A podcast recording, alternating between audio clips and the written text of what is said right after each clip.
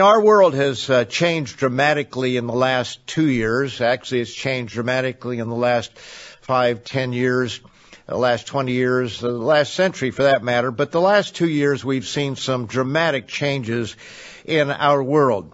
I won't take the time to go into all of them. Uh, we sometimes cover them in magazine articles or telecasts, all the changes that have taken place. But instead, in this sermon, I'm going to remind you of who the ruler of this world is, how he is the master of distractions, and how we must keep our focus on God's priorities as opposed to Satan's priorities. As we fast today, let us uh, remember who that is. I want to turn over to Ephesians, the second chapter. I was going to simply refer to this verse, or a couple verses, but I thought that it would be good to actually turn to it. I know that you understand what these verses say, at least on the surface we understand what the, what it says. But in verse 1 of Ephesians 2 it says, And you he made alive who were dead in trespasses and sins, in which you once walked according to the course of this world, according to the prince of the power of the air, the spirit who now works in the sons of disobedience. I would imagine that some of you have that verse memorized. And that's why I thought I would uh, refer to something in the John 3:16 booklet, uh, chapter 6 on page 41. And at the beginning of that chapter, I mention here that the ability to remember is a wonderful gift for both man and beast, and pointed out how even animals, uh, the memory is very important. They almost get trapped, almost get uh, eaten by something, and uh, they they learn from that, and that's very helpful. And we're able to read because we have a memory to memorize words and letters and the way that they're put together. But then down a little bit later, three paragraphs later, I wrote here, the problem with memorization is that once we learn something, our brains stash it away and concentrate on something new. We can pull up that piece of information and recite it, but our thinking cap has generally moved on to the next challenge. Such is the case with John 3:16, and I would say such is the case with Ephesians the second chapter and verse 2. That we read here that there is one who is a prince of the power of the air, a spirit that works disobedience in the hearts and the sons of man, but, or the sons of disobedience is called there. He is the prince of power of the air and he directs the course of this world. And it's easy to read those words without realizing exactly how they apply to you and me. And we must not allow that to happen because these are very important words that are given there. Yes, he is the prince of the power of the air. And as Mr. Herbert Armstrong rightly observed, he works primarily through moods, through attitudes, and through emotions. Not necessarily in putting exact words in our minds, although he can do that and does that sometimes with individuals who uh, perhaps are demon possessed. Maybe he doesn't do it, but a demon may. But nevertheless, he works through moods and through attitudes and emotions. And one of the prime emotions that we see in our world today is that of anger and of conflict and controversy. We see the emotion of pride, of being swelled up with pride, of thinking that we're something that we really are not. Now, you and I probably don't think of it that way, that, well, I think I'm something that I'm not. But pride is, is a, is a deadly sin. Uh, when we look at it, it's something that Satan was, was uh, filled with. You know, I want to descend or ascend above heaven. I want to be like the Most High. I want to this. I want to that. I want something else that we read of there in uh, the 14th chapter of Isaiah and he wanted to be something that he was not. But pride is something that gets in the way a lot in our relations with others. Notice over in Proverbs 13 and verse 10. I won't take the time to turn there. I've got it in my notes here and I'll just read it from my notes. But Proverbs 13:10 says, "By pride comes nothing but strife, but with the well-advised is wisdom." And when you really think about it, most of the arguments, most of the strife that we have, pride is involved. We, we see a situation right now with Russia and the Ukraine. And it's hard to imagine that the president of Russia would uh, amass such a large number of troops on the border without really intending to go in. But what often happens is like a like two boys on a schoolyard that get into a little bit of an argument and pride gets involved and neither one of them really wants to fight but neither one of them knows how to back down or back off because of pride. And that happens with husbands and wives. That happens between individuals in the church. That happens between uh, ideas that we might have that I have to be right and you have to be wrong. And again, we don't necessarily say it that way, but that's really how we act, is I have to be right. And sometimes people even forget what they're arguing about. They just know that they're right. They have to be right. The question is, do we get it, brethren? Do we really understand what these verses are saying? That there is a spirit that is guiding and directing the course of this world. Now, the course of this world has to do with all the things that are happening around us, but he's directing the emotions, the, the anger, the, the, the lust, the greed, all of those things. He's directing that, and we as individuals can get caught up in it. Uh, the politics of this world, as an example, all those things are there. Do we really get it? In Ephesians, the fifth chapter, Ephesians 5, and verse 14, it says, Therefore he says, Awake, you who sleep, arise from the dead, and Christ will give you light. Now he's quoting from the Old Testament there, but the point is he was saying to the Ephesians and to all of us that we need to be awake, we need to be alert, we need to arise uh, from from the dead, as it were, and Christ will give you light. See then, verse 15, that you walk circumspectly, not as fools, but as wise.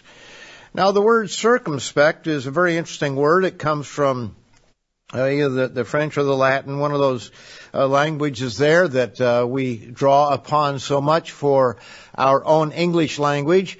But it's circum, which has to do with around. We use circle as an example, the around or around. Uh, spect, we talk about, well, I wear spectacles, uh, or I am a spectacle, or uh, whatever. It, it, comes from those two words to look around uh, and and to look carefully, to really focus in on something, to look carefully, to look around. Not as fools, but as wise. Now, brethren, are we really looking around at what's happening in the world? Not just to say, oh, there's a war over here, there's a famine there, but how is that world impacting me? And that's what we're here to do today in fasting, is to think about where I need to change, not where the world needs to change, because we're not going to change the world, but we can change ourselves and we must change ourselves and we must be circumspect about what is happening and how this prince of the power of the air is directing the world to think and to act a certain way, and we need to make sure that we do not get caught up in his agenda that he has there and what he is trying to do. And he's being very successful at this time in causing division, in causing anger, in causing all kinds of conflict. And there's a lot of pride involved here in uh, what's happening in our world today as well. Uh, some of these mandates, for example, I think are as much about pride as they are about the actual facts of things. There are some people that will not give in because nobody's going to tell me what to do. Well, that's pride. But then I think there are also leaders who haven't gotten their way, haven't forced everybody to do it their way, and so they're going to make it as uh, our, our um, um, president over there, and not ours, but uh, president in France, that uh, he's going to really, I'll put it a little differently, tick off everybody that's not vaccinated. So it, it's, it's a matter of pride and it goes both ways and we see what's happening or we should see what's happening in our world in these ways. Over in Revelation, the 12th chapter, Revelation 12, and in verse 9, it says, So the great dragon was cast out, that serpent of old, called the devil and Satan, who deceives the whole world. It's easy for us to think about how the rest of the world is deceived, but do we ever think that, yes, I can be deceived? Sometimes we are most wrong when we think that it's impossible to be wrong. I, I learned that lesson a long time ago that sometimes when I thought I really knew that I was right, it turned out that I was wrong. And when we fast, as we're doing today, uh, this is a time to really think about how, how right am I? How wrong am I about certain things? Doesn't mean we're wrong about everything. It doesn't mean that we necessarily have to change something, but we certainly need to look at our attitude and the purpose behind our thinking. And are we getting caught up in the emotions of this world, in the anger of this world, and the conflicts of this world, the politics of this world, and everything else that is about this world. Are we getting caught up in that? We may not be caught up with religious confusion, although that's certainly still possible that we can be confused about some verse here or there, but we're talking about the general course of this world. Here Satan is, has deceived the whole world, and he's cast back down to the earth, and his angels or demons are cast with him. Then verse 10 it says, I heard a loud voice saying in heaven, now salvation and strength and the kingdom of our God and the power of his Christ have come. For the accuser of our brethren, who accused them before our God day and night, has been cast down.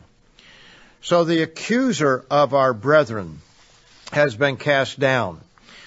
Now, if we accuse one another, uh, then we have to ask, which spirit is that of? Is that of God or is that of Satan? And sometimes in the church we get into that, uh, where we're accusing somebody of something that we really don't know, or we have accusations, this person's wrong, and we get all emotional about different things. And we need to recognize that that, you know, the source of accusation, where it comes from, this is the one that is directing the course of our world. In 2 Corinthians, the second chapter, 2 Corinthians 2, and I'll refer to verse 11 here, which is the, the operative verse here. He says, lest Satan should take advantage of us, for we are not ignorant of his devices. Notice it says devices plural. Now, the immediate concern here if you go back to verse 5, uh, has to do with an individual who had been removed from the church or put out of the church and brought back. And as he says here, if anyone has caused grief, he has not uh, grieved me.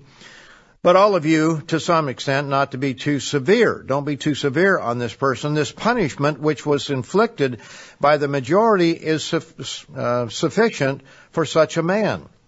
So that on the contrary, you ought rather to forgive and comfort him. In other words, he's very concerned that if people had an unforgiving attitude or were uh, withholding uh, normal fellowship from this person who had been brought back, that this person could be swallowed up in grief and in sorrow uh, from an unrepentant attitude of the, the congregation there. And so Paul is warning them about that, that this is one of Satan's devices, an unforgiving attitude uh, towards someone who has repented. And of course, the question is, how, how serious is the repentance? I think that sometimes uh, someone comes back and then somebody might think, well, I really wonder about him. I'm just not sure. And so that, that reservation can be a problem. And Satan is the one that wants us to be unforgiving. Remember when Christ uh, was asked by Peter, uh, shall I forgive my, my brother seven times? And he said, no, seven to- 70 times seven, or an un- innumerable number of times.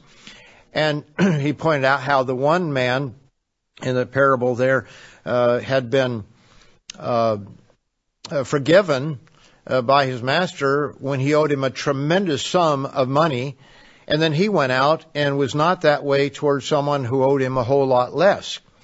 So we really do need to understand that that can be a problem if we have conflicts between one and another and we have an unforgiving attitude. Obviously, that's, that's one of Satan's devices. But it says devices plural. There are many devices that Satan has, and as I pointed out here, uh, he, he's the author of confusion. Let's notice over that. Uh, notice that over on uh, 1 Corinthians the 14th chapter and verse 33. 1 Corinthians 14:33. It says, "For God is not the author of confusion, but of peace, or disorder, uh, confusion or disorder, but of peace, as in all the churches of the saints. This is a scripture that we use in our youth programs, trying to recognize that we should do things decently and in order without confusion and peace. We also bring verse 40 into that. But what I want to focus in on here is that God is not the author of confusion or disorder, but we know who the, the author of that is, and that is Satan, the devil. He also is one who sows discord, as we read over in Proverbs, the sixth chapter, that God hates certain things. Six things, verse 16, Proverbs 6, 16. These six things the Lord hates. Yes, seven are an abomination to him. And the first thing he mentions there is a proud look or pride. And again, this is one of the weaknesses of Satan the devil. He got filled with pride, thinking he was something that he wasn't and wanted to be more, and that caused his downfall. Uh, a lying tongue. Do we see any lies in our world today? You know, our, our world is filled with untruths and lies and deceit. Uh, there are those who put stuff out there on the internet deliberately to cause confusion and disorder uh, absolute lies, things that are just made up out of out of nothing. And we know that nations do that against other nations to cause conflict with, within the nations. And we even see that in religion. I remember seeing a little pamphlet one time, and it was talking about Revelation and the uh, what's going to happen in the future. And it says, "Why are there so many uh, vultures in Israel at this time?" And it was trying to explain that there are all these vultures over there so that they could eat up all the, the dead bodies when the, the war takes place. Well, God will provide plenty of, of vultures at you know that time, but it, it was just a, a ridiculous, silly thing that someone in a in a cheap little pamphlet somebody had, and you see that from time to time. Uh, things that are made up out of uh, you know out of who knows what, uh, like the computer in Belgium uh, called The Beast. Uh, that's about 30 years old now, I guess. Uh, that's gotten, kind of gotten old, but uh, th- there are all kinds of things that have been made up to try to scare people into getting religious or worshiping God. And so they use all these lies, such as hell. Uh, let's scare people to death with a lie so that we can get them to worship God. Uh, you know, th- there's all this stuff. But in our world today, Lies are on steroids with the internet. It's all out there. It's everywhere and it's hard to get away from. And the fact of the matter is we simply don't know what's true and what isn't true on a number of issues these days. Uh, we, our, our, latest magazine, uh, Tomorrow's World magazine, uh, the cover uh, article has a person that some of you are familiar with, at least in this country, uh, Anthony Fauci. But the title of the article is The Credibility Crisis. We have a credibility crisis in our world today. And as I said, we, we simply don't know what to believe and what not to believe because sometimes we're told one thing and then we're told something else. Masks are a good example. Uh, the masks are no good. We don't need them. We need to save them for the the healthcare workers. But then after we have enough masks, well, everybody needs to wear a mask. Well, we were just we were just trying to save them for the healthcare workers. Well, which is it? And then the latest thing is, you know, they, they, well, not the latest, but they're talking about, well, it's better to wear two masks. And now the CDC says that cloth masks really aren't of any value whatsoever. Of course, the operative word is cloth masks. And what do they mean by that? Uh, there's so much confusion that we simply don't know the truth about anything hardly at all. Now, we have a lot of opinions and we certainly, as individuals, we think we know what the truth is, but it makes it very difficult to function as a society, uh, even as a church, when there's so much confusion that's out there to where it's hard to know what the truth truly is. But here in Proverbs 6, a proud look, a lying tongue, uh, it talks about hands that shed innocent blood, a heart that devises wicked plans, feet that are swift to running to evil, a false witness who speaks lies. So there it is again. And then the last one, one who sows discord among brethren. And God does not want us to have discord in, in the church. In fact, we are to remove people who uh, do sow discord. Now, there's one thing to have an opinion and to act on your opinion in your own personal life, but when we start trying to get everybody else to be like, leave like we are, contrary to what the church has taught, that becomes problematic. So if we see confusion and discord in the church, it's not of God, but is of the God of this world. There have always been controversies in the church, and I'd like to refer to a few of them here.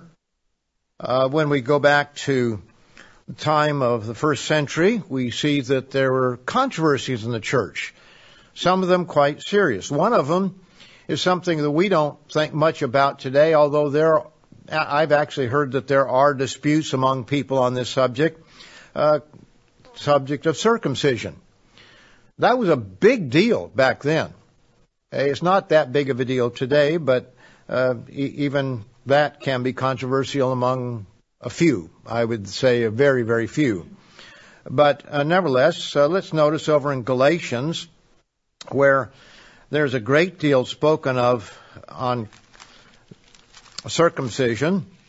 I won't read all the verses on it, but you can read through there and well, Paul talks about the Gentiles and he talks about the Jews he often refers to them in this context as circumcised or uncircumcised.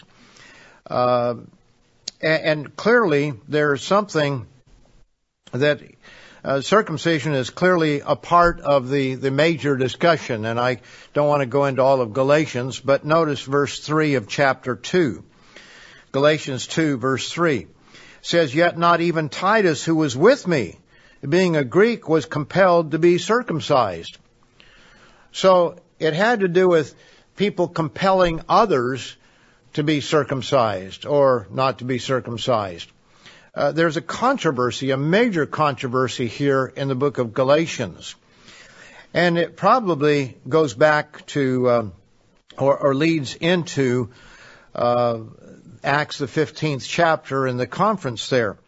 Let's notice over in Acts the 15th chapter, uh, after uh, the book of Galatians, we probably come to this place, this conference that took place in Jerusalem. And what was the subject of the conference? They had a whole conference for this very subject. Verse 1, And certain men came down from Judea and taught the brethren, Unless you are circumcised according to the custom of Moses, you cannot be saved. Oh, that was pretty pretty strict when you think about it. You can't be saved unless you are circumcised. Of course, that applied only to men, but nevertheless, uh, that's that's what they were teaching there. And therefore Paul and Barnabas had no small dissension and dispute with them.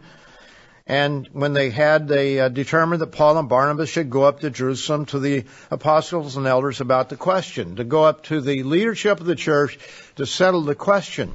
And as we all know, the, the issue was settled. Now, we'll come back to that a little bit later, but let's go on to another one, and that is meats offered to idols. In 1 Corinthians, the eighth chapter, we see that this was an issue, and a lot of times the issues were eh, very interesting with the sermonette. They're brought in from the outside. Uh, they're, when people come into the church or uh, we come into contact with people outside the church, then these issues come up. And so here in 1 Corinthians, the eighth chapter, it says concerning things offered to idols. This was an issue that came up, a, a legitimate issue, and it had to be addressed, and Paul addresses it here. He says, we know that we all have knowledge. Knowledge puffs up.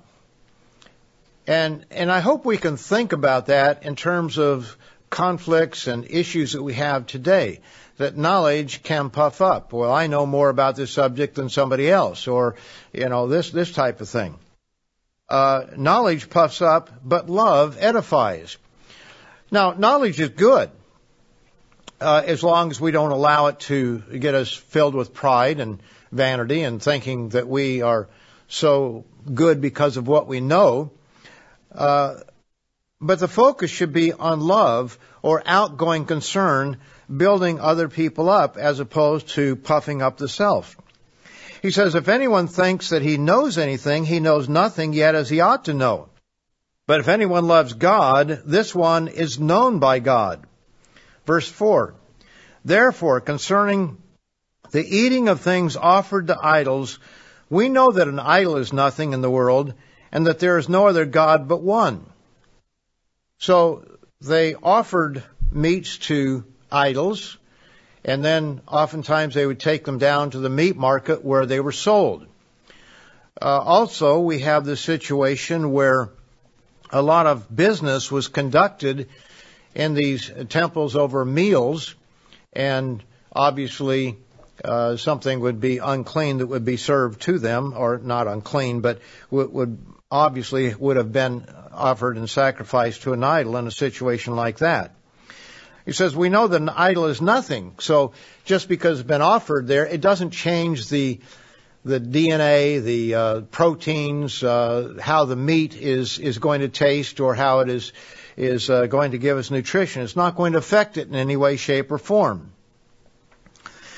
Verse 5, For even if there are so-called gods, whether in heaven or on earth, or uh, as there are many gods and many lords. Yet for us there is one God, the Father, of whom are all things, and we for him, and one Lord Jesus Christ, through whom are all things, and through whom we live. However, there is not in everyone that knowledge. Not everyone has that understanding that there's just one true God, and He's not an idol, He's not an image over there that we burn something to but he is the living God in heaven and he's created all things. He's uh, created all things through his son Jesus Christ. We have that knowledge. That's something that we should value. But that knowledge is not in everyone. For some with conscience of the idol, consciousness of the idol, until now eat it as a thing offered to an idol and their conscience becomes weak, uh, their conscience being weak is defiled. In other words, if they grew up in that idol worship and they sacrificed to that idol, and then they see that meat that was offered to an idol, uh, it, it affects how they think. But he says, but food does not commend us to God. For neither if we eat are we the better, nor if we do not eat are we the worse. But beware lest somehow this liberty of yours becomes a stumbling block to those who are weak. So he says, we have this knowledge. We know that it doesn't change the food. But for others who are our brothers and sisters in Christ and they may have a little bit of a conscience problem with it. So he says, you know, beware of that, lest somehow our liberty, your liberty, becomes a stumbling block to those who are weak, those who haven't matured as much, perhaps, uh, coming out of a pagan religion as maybe you have. For if anyone sees you who have knowledge eating in an idol's temple, well, uh, again, commerce was carried on there, business meetings and so forth. Uh, they were also the uh, the situation where the public baths, uh, swimming pools, you might say, uh, that's where business was carried on as well. Today we carry it on on the golf course or in a restaurant. There they might have it at a temple or uh, in a in a swimming pool where you know the men were together and then women are separate and they were all naked and so circumcision became an issue. Uh, so he says, For if anyone sees you who have knowledge eating in an idol's temple, will not the conscience of him who is weak embold- uh, be emboldened to eat those uh, things offered to idols? And because of your knowledge shall the weak brother perish for whom Christ died. In other words, he may do something that he really doesn't think he should do, but maybe he's, uh, you know, doesn't want to make a scene or anything like that, so he goes ahead and does it. And does something that he shouldn't do. But when you thus sin against the brethren and wound their weak conscience, you sin against Christ. Verse 13, therefore if food makes my brother stumble, I will never again eat meat lest I make my brother stumble.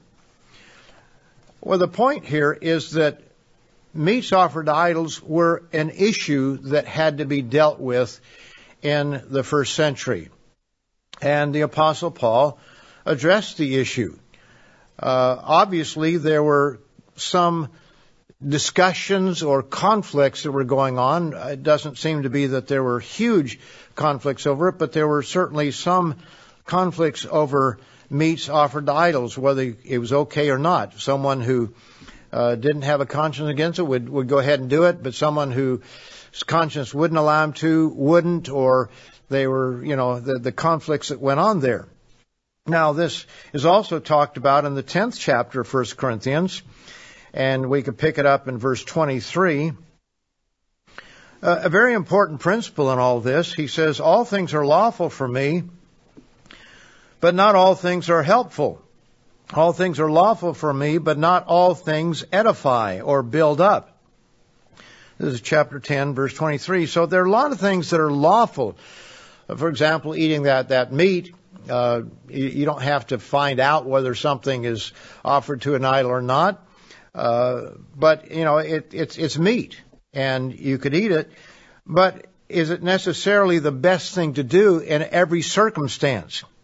He says, "Let no one seek his own," verse 24, but each one the other's well-being. In other words, stop thinking about yourself and start thinking about the well-being of those around you. He says in verse 25, eat whatever is sold in the meat market because again, they would bring those down to the things offered to idols we brought to the meat market. He says, eat whatever is sold in the meat market, asking no que- question for conscience sake. He says, for the earth is the Lord's and all its fullness. Now, obviously, if you're in the meat market, you can tell the difference between, say, pork and beef sometimes lamb and pork might be closer, and so you might say, is that lamb or is that? Nothing wrong with that. This has nothing to do with clean and unclean meats. It has to do with things that are offered to idols. And so he says, you know, eat whatever's sold in the meat market. You don't have to ask him, okay, was that meat offered to an idol or not? If it looks like a good piece of meat and you want to buy it, then buy it. But he says in verse 27, if any of those who do not believe invites you to a dinner, so your neighbor invites you over for dinner, maybe invite several people, uh, some that are in the church, some that are not, and you desire to go, eat whatever is set before you, asking no question for conscience sake. Now some have taken this to mean that you can eat unclean meats. No, you, you can pretty well tell if something is, uh, you, you, know the difference between ham and, uh, uh, roast beef. I think we know that. And so he's not saying eat anything that is set for you. He's talking about it in the context of things offered to idols. He says, ask no question for conscience sake. But, verse 28, if anyone says to you, this was offered to idols, you see, that's the context, not clean and unclean meats, but someone says this was offered to idols, do not eat it, so you can still turn something down for the sake of the one who told you and for conscience sake, for the earth is the Lord's and all its fullness. Conscience, I say, not your own, but that of the other. For why is my liberty judged by another man's conscience? So there's a time when you would not eat it because of someone else's conscience. Uh, it could even be the person who who told you it's offered to an idol. Uh, let me give you an example. I remember a young lady one time who wanted to uh, go on a a trip with her schoolmates. It was a, a class trip, but it would involve being out over the Sabbath. And she wanted to know what to do. And I think at that time things were getting kind of loose, and the the advice was that, well, you know, keep the Sabbath as best you can or whatever. So she decided to go, but it was her schoolmates who knew that she kept the Sabbath who questioned, why, why are you doing this? Should you be coming when this is on your Sabbath day? It was, it was a week long trip, as I recall, but nevertheless, part of it was on the Sabbath. Now, we can see how the decisions we make can cause others to question what's going on. In this particular case, it's probably where there's more than one church member that is there, and one who has a problem and he maybe whispers over to you that, you know, this is offered to an idol. Well, if that's the case, it's a problem for him, and it's best not to eat it. In fact, he says, don't do it. Therefore, whether you eat, verse 31, um, he says, therefore, whether you eat or drink or whatever you do, do all to the glory of God. Do it to the glory of God, not just to serve the self. Give no offense either to the Jews or the Greeks or the church of God, just as I also please all men in all things, not seeking my own profit, but the profit of many, that they may be saved. So Paul was very careful about things like that, not wanting to bring offense where it was unnecessary and uh, certainly uh, sacrificing some of our own desires as opposed to the desires of of uh, those around us. There were other New Testament disputes. Uh, for example, how to be justified by works of the law or by faith. That very clearly is a major controversy that Paul had to deal with on more than one occasion. Uh, we have the, the the controversies about well, I'm of Paul or I'm of Apollos. And this is my favorite minister, and sometimes we we hear that from time to time, and I, I guess we all have people that we relate to more than others, but it depends on how we how far we, we take that. In 1 Corinthians 3 and verse 1, 1 Corinthians 3 and verse 1, it says, And I, brethren, could not speak to you as to spiritual people, but as to carnal, as to babes in Christ.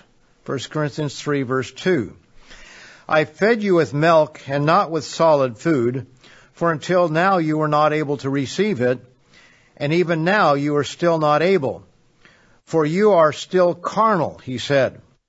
For where there are envy, strife, and divisions among you, are you not carnal and behaving like mere men? Notice envy, strife, uh, divisions. Verse 4 For when one says, I am of Paul, and another, I am of Apollos, are you not carnal? Well, I subscribe to this minister's opinion as opposed to this minister's supposed opinion. There are issues of vegetarianism. We have a couple places where that's uh, clearly mentioned, and we'll get to that a little bit. Uh, whether to be married or not to be married, uh, there were those who were uh, forbidding to marry that we read of.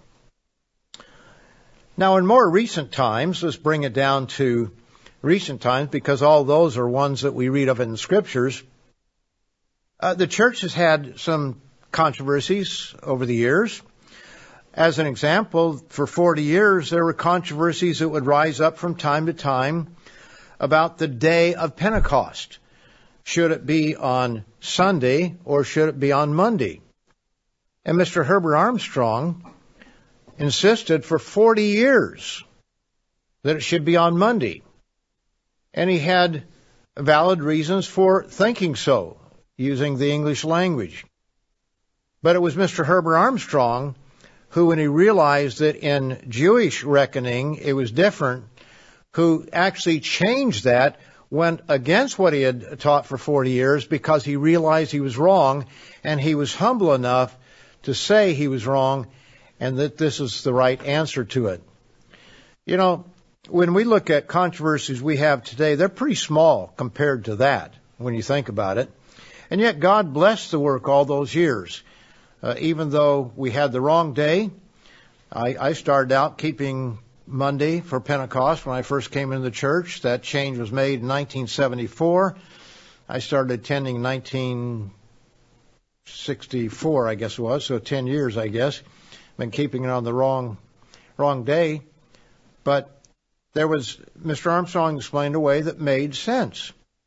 But he himself, uh, even though there were others who criticized him over the years and, you know, where are they? They, they left and who knows where they went. God blessed the work that Mr. Armstrong was doing. He blessed the church. And then in God's time, he helped Mr. Armstrong to see where he was wrong on it. And Mr. Armstrong was humble enough and courageous enough uh, to boldly say that I've been wrong about this. Uh, he may not have used those words, but he turned it the other way. At the same time, same year, divorce and remarriage. Uh, we changed our understanding on that, and I won't go into that. I'll just say that there was a change in our understanding of divorce and remarriage. And that was huge. That was a big thing. And uh, certainly could have been, uh, for some people, was no doubt controversial uh, we we have cropping up from time to time, even to this day. Uh, I say to this day, I haven't heard anything lately, but uh, you know, right up to modern times, disputes as to whether the Passover was on the 14th or the 15th, whether we should celebrate the Passover on the 14th or the 15th. And I've even heard the 13th and I guess I've heard it twice now. I did hear that recently of somebody that, that knew somebody that thought it should be the 13th. Uh, you know, it, it's amazing the things that people can come up with.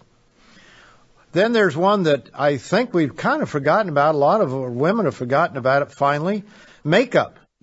Uh, there was a time when it was okay to wear makeup, then we shouldn't, and then we could, then we shouldn't, and you know, it goes back and forth. Uh, that's been controversial. Uh, there was even a time when a man shouldn't wear a toupee. Uh, but then all of a sudden, certain people started wearing them, and then I guess it was okay. Uh, so we, that's not controversial today, but it was at one time. One that we perhaps can still remember whether men can wear earrings. I want to get into that. I hate to even mention these things in a way because that only brings up uh, more controversy, I suppose. But uh, we could go on and on. And as Yul Brynner, I know that's ancient history. Most of our young people don't know who Yul Brynner was, but uh, he played in The King and I, an old movie, as he would say, etc., etc., etc. The controversies just go on and on. Then there are the more recent disputes over the last two years. One is masks. I'll just say that everyone has science and an opinion on his side. Uh, it's amazing how everybody has an opinion and everybody has his experts that he can quote, his science on his side. And I'd like to thank all of all of you, dear brethren, who uh, have cooperated on you know, our decisions that we've made on these things.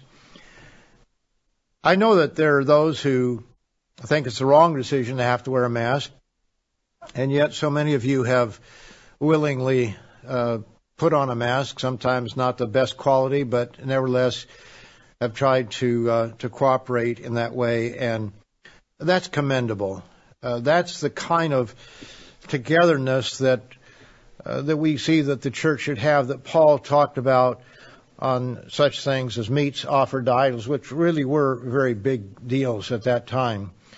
Um, or, circumcision. I'm sure that when the decision was made on circumcision, then not everybody just immediately accepted it.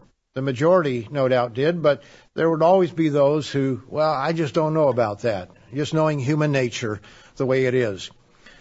But, brethren, thank you for, frankly, the, the tremendous cooperation that we have had in the church, the, the harmony that we've had, generally speaking, uh, in the, the living church of God. Uh, it's not been perfect. We understand that, but thank you for the cooperation and the understanding uh, as we work through difficult times. Uh, vaccines, of course, this is this is where you can find truths and untruths on both sides of the issue. Uh, I, I, receive letters, emails from time to time, or comments from people that uh, why are you, why is the church standing on the fence? We need to, you know, show that that vaccines are evil of the devil, and uh, you should never have one, and anybody who has one lacks faith. And then I receive letters from other people that why are you standing on the fence?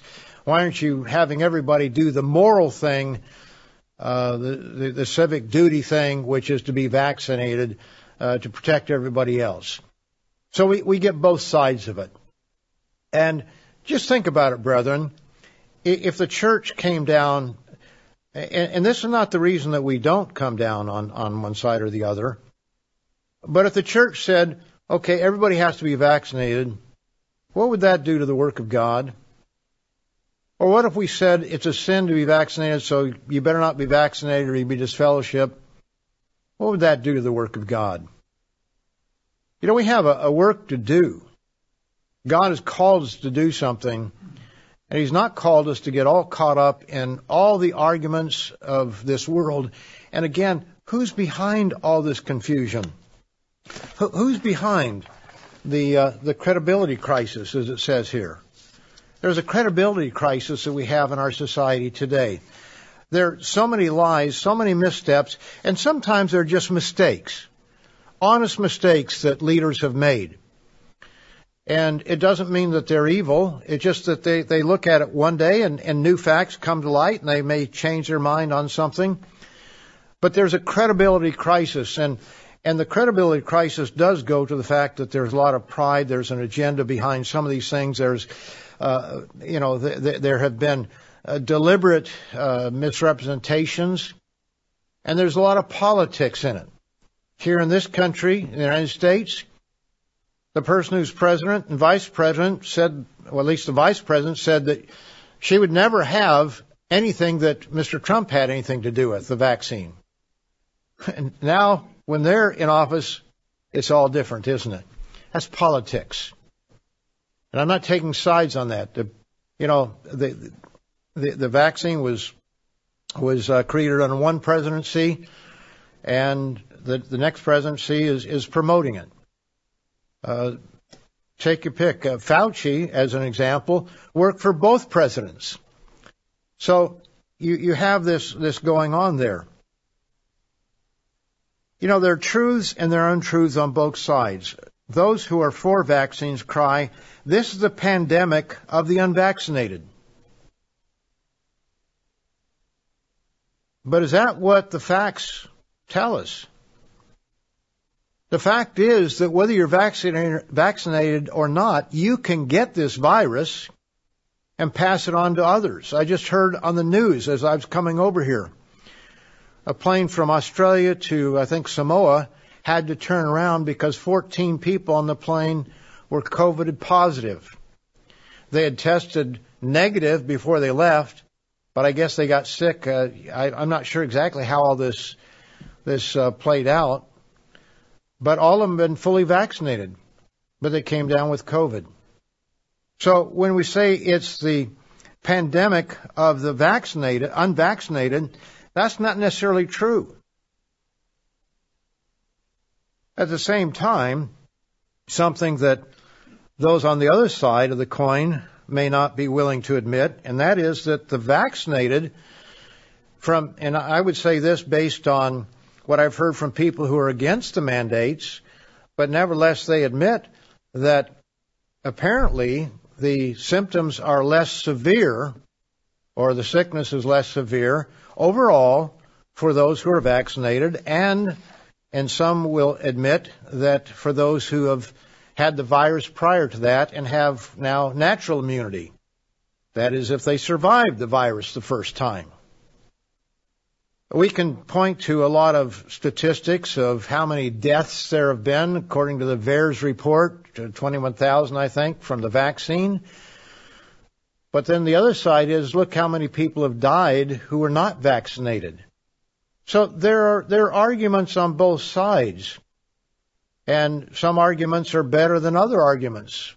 But the fact of the matter is, you can go both ways on these things. There are pros and there are cons. There is no absolute answer to everything. Some people say, well, it's your moral obligation to be vaccinated. Okay. I, that's based on the fact that I might give it to you if I'm not vaccinated. But if you're vaccinated and you give it to somebody, then that kind of does away with that moral argument, I would say. It's, that seems to be logical. Uh, it's been said that the vaccine is thoroughly tested and is safe. Well, for the most part, I, I would admit to that.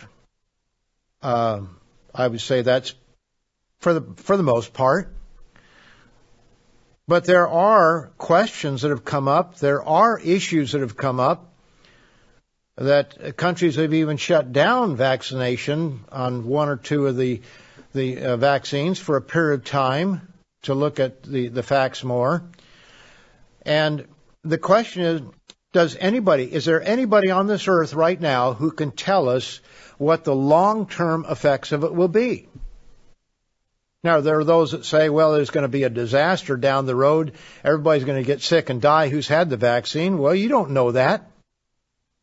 But for someone to say, well, it's perfectly safe that there's nothing that can happen down the road, you don't know that either.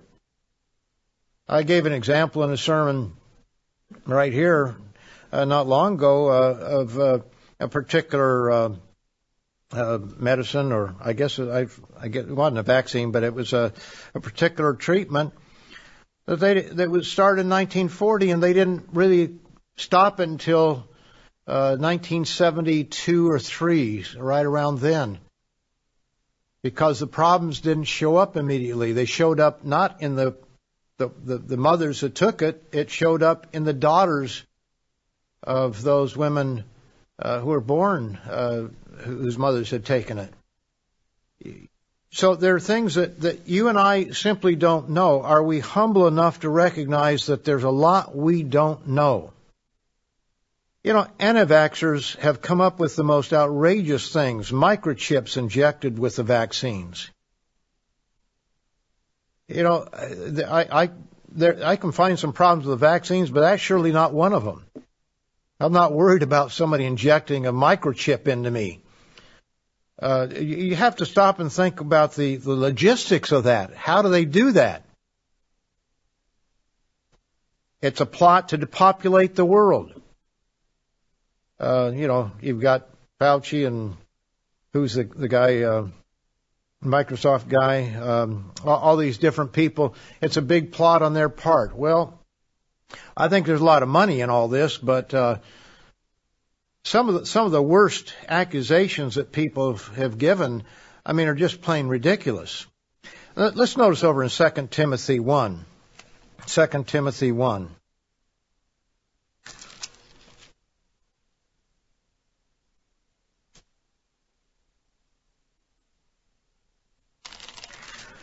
And verse 7.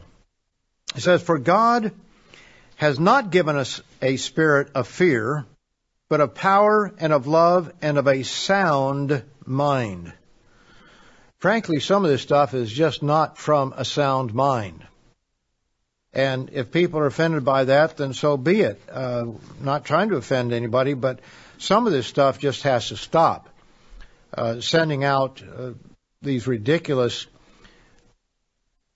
you know, emails and and uh, links to, to some of these wild speculations, not speculations, wild uh, stories that people come up with. It's, it's ridiculous. And all it does is destabilize people, uh, people who might be a little bit weak in mind as well. We hear to be vaccinated is a lack of faith. But you know, sometimes to be vaccinated is an act of faith. Uh, it can be a lack of faith, but it can be an act of faith as well. We have individuals who have been vaccinated because they want to see a relative who's terribly sick and they're not able to otherwise. Uh, we, we have a, a, number of reasons why people would be vaccinated. Uh, to do the work of God. Frankly, we have ministers in the world today, right now, who could not do their work if they were not vaccinated. They could not travel freely. And they have to travel freely to do the work of God. We had one minister who traveled out of his state, and the law changed in the meantime. It was internationally, uh, and was not able to get home unless he was vaccinated. Now, I guess he could stay in a motel for a long time until the laws change, or he can take the vaccine, exercise faith that God will protect him from it, and then uh, go on from there. You know, it takes faith both ways. And I think we just need to cut people a little bit of slack that we have different reasons why someone would be vaccinated, why someone would not. Someone might find himself in a very high risk category. And just like any other medical procedure, go for that medical procedure based on what the situation is. If, if someone is diabetic, he probably will take insulin or if it's type 2, whatever the, the, the pills are for it.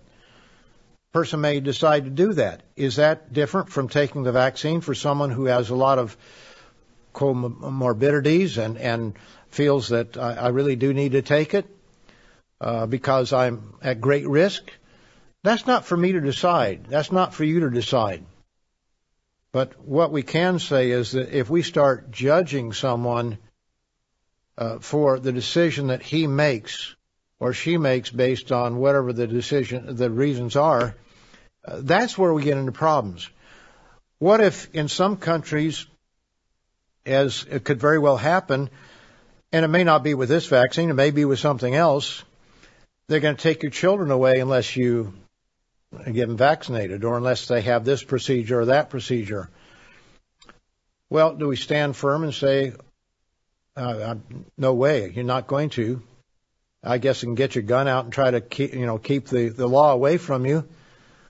Or, or you just in faith have the vaccine because if they take your child, they'll, they'll give it to them and then you have a hard time getting them back. There's reasons, brethren, we need to think these things through and recognize that there are different circumstances that different people are facing. Do we have the humility to recognize that even we can be wrong about these things. We all have opinions, but which one of us knows long term what the answer to something is? We just don't know. This is what fasting is all about, to humble ourselves and, and to, to recognize that we can be wrong and at least have some reservation before we judge someone else. You know, the apostle Paul gave instructions to two young ministers, Timothy and Titus. And I was going to go through some of them. You can read Timothy and Titus, First and Second Timothy and Titus. I'll, I'll just skip them. But when you look at what Paul said, he told them to avoid foolish distractions. He said there, there are always disputes over words, over genealogies, over different things. You can go ahead and read it yourself. But avoid these distractions and senseless disputes. That's what he told both those younger men. In pastoring, these are called the pastoral epistles because Paul is telling Timothy and Titus, here's how to pastor the congregation. Here's how to conduct yourself. And over and over again, through those three letters, two to Timothy and one to Titus, he, he shows that there are all these distractions, all these disputes that go on, that are just senseless disputes, fights over words and everything like that. He told them to focus on those things which are truly important. And you look at that and practical things of, uh, you know, how, how, a husband is to conduct himself and a wife and how the children are to conduct themselves. Those are things that he, he mentions there. You know, I, oftentimes we get caught up in these disputes and, and read so many things online that we never take time to read the magazine. I'll promote it again.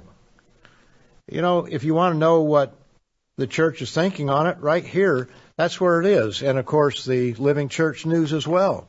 I hope you're taking the time to read those things. That's far more important than spending hours and hours of time searching through all this stuff out there and all the arguments back and forth.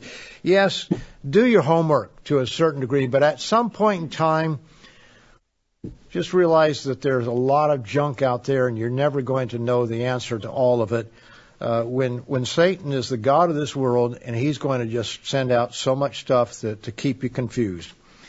You know, there are a couple passages of scripture that help us to realize how to deal with these things. One of them is over in Romans. Romans, the 14th chapter, where there were disputes that were going on within the, the congregation there. In Romans 14 verse 1 it says, Re- receive one another who is weak in the faith, but not to disputes over doubtful things. Yeah, that, that's interesting because he says that there are those who are weak in the faith.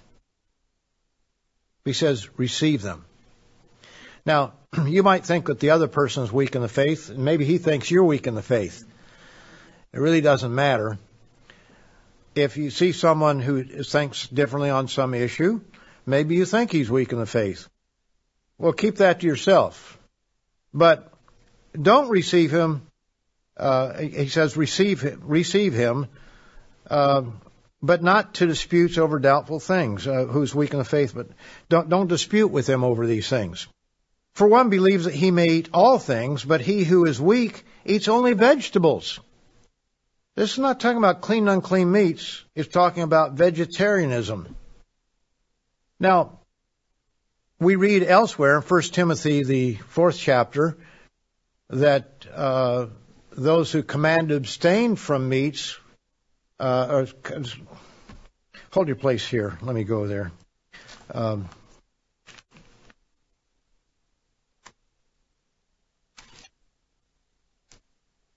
Yeah, 1 Timothy 4 verse 1, it says, Now the Spirit expressly says that in the latter times some will depart from the faith, giving heed to deceiving spirits and doctrines of demons, speaking lies and hypocrisy, having their own conscience seared with a hot iron, and it mentions two of those doctrines of demons. Forbidding to marry. Now we have some churches that teach their priests should not marry, and commanding to abstain from foods which God created to be received with thanksgiving by those who believe and know the truth. Now, it's not talking about uh, clean, unclean meats. Uh, this has probably had sermonettes on this, but it says in verse 5 that if you give thanks, it's sanctified by the Word of God and prayer. The Word of God is this book. And what does the book say about what is sanctified, what is set apart for, for food and what is not? But even though he says here that that's a, doctrine of demons, over here in Romans, the 14th chapter, he speaks of one who, who may be weak in the faith, who eats only vegetables. Now you have those who are promoting uh, these these vegan diets and things like that, and oftentimes people are not getting all that they should. But there are also those who maybe come out of a background, a Seventh day Adventist background as an example, where they've never eaten meat in their entire life. And it's not that they believe that it's wrong to, they just, they just can't bring themselves to do it. Maybe they're a little weak in the faith and a little bit in that way. And, and Paul says, receive that person but not to doubtful disputations or disputing with that person over the things that are, are doubtful. It, it could go one way or the other, is, is it saying here. I'm reading that wrong because it says, but not to disputes over doubtful things. There are some things that are doubtful, and don't dispute with them over it. For one believes he made all things, but he who is weak eats only vegetables.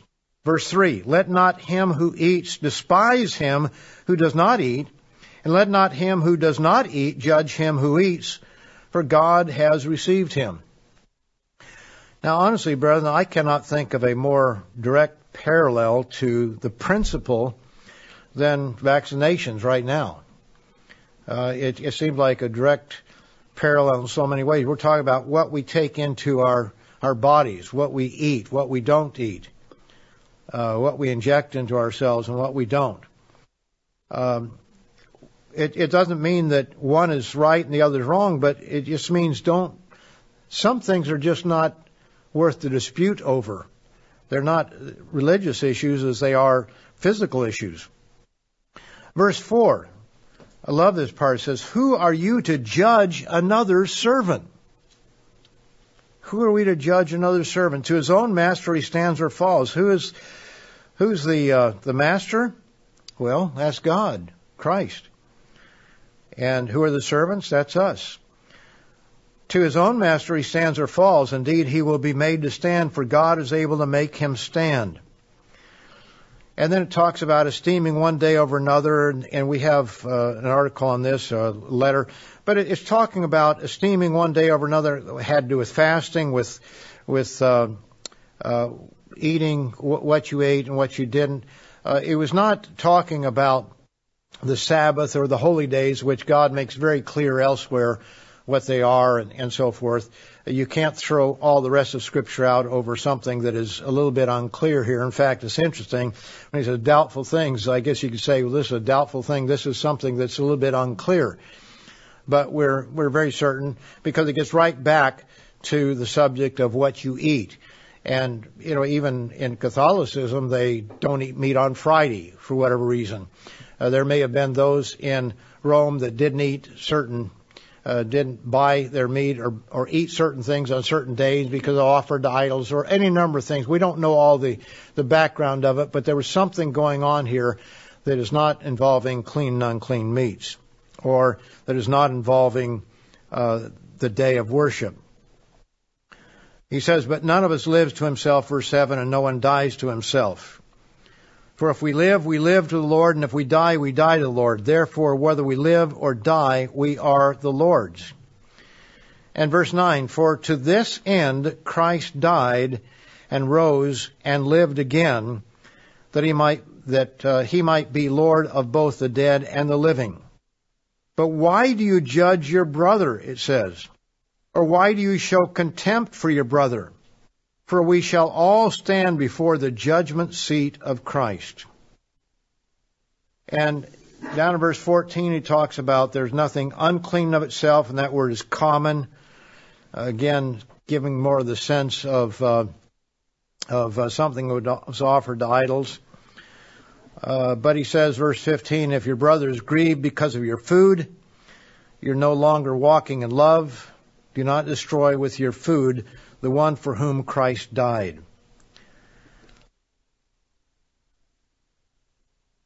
And then down in verse uh, 20, do not destroy the work of God for the sake of food. All things indeed are pure, but to the it is evil for the man who eats with offense. It's good neither to eat meat nor drink wine nor do anything by which your brother stumbles or is offended or is made weak. Do you have faith? Have it to yourself before God. And he says, Happy is he who does not condemn himself in what he approves, but he who doubts is condemned if he eats because he does not eat from faith, for whatever is not from faith is sin. Now there are people that will not do certain things because they don't have the faith to do it. And that's that's fine. Leave it at that. Just just go back to Acts 15 very briefly here. I want to make a point here that Acts 15 uh, we don't always see. Uh, the, the subject is circumcision, people came down and said, unless you're circumcised according to the custom of Moses, you cannot be saved. Now, the decision was made. There was some disputing over it, much disputing, in fact.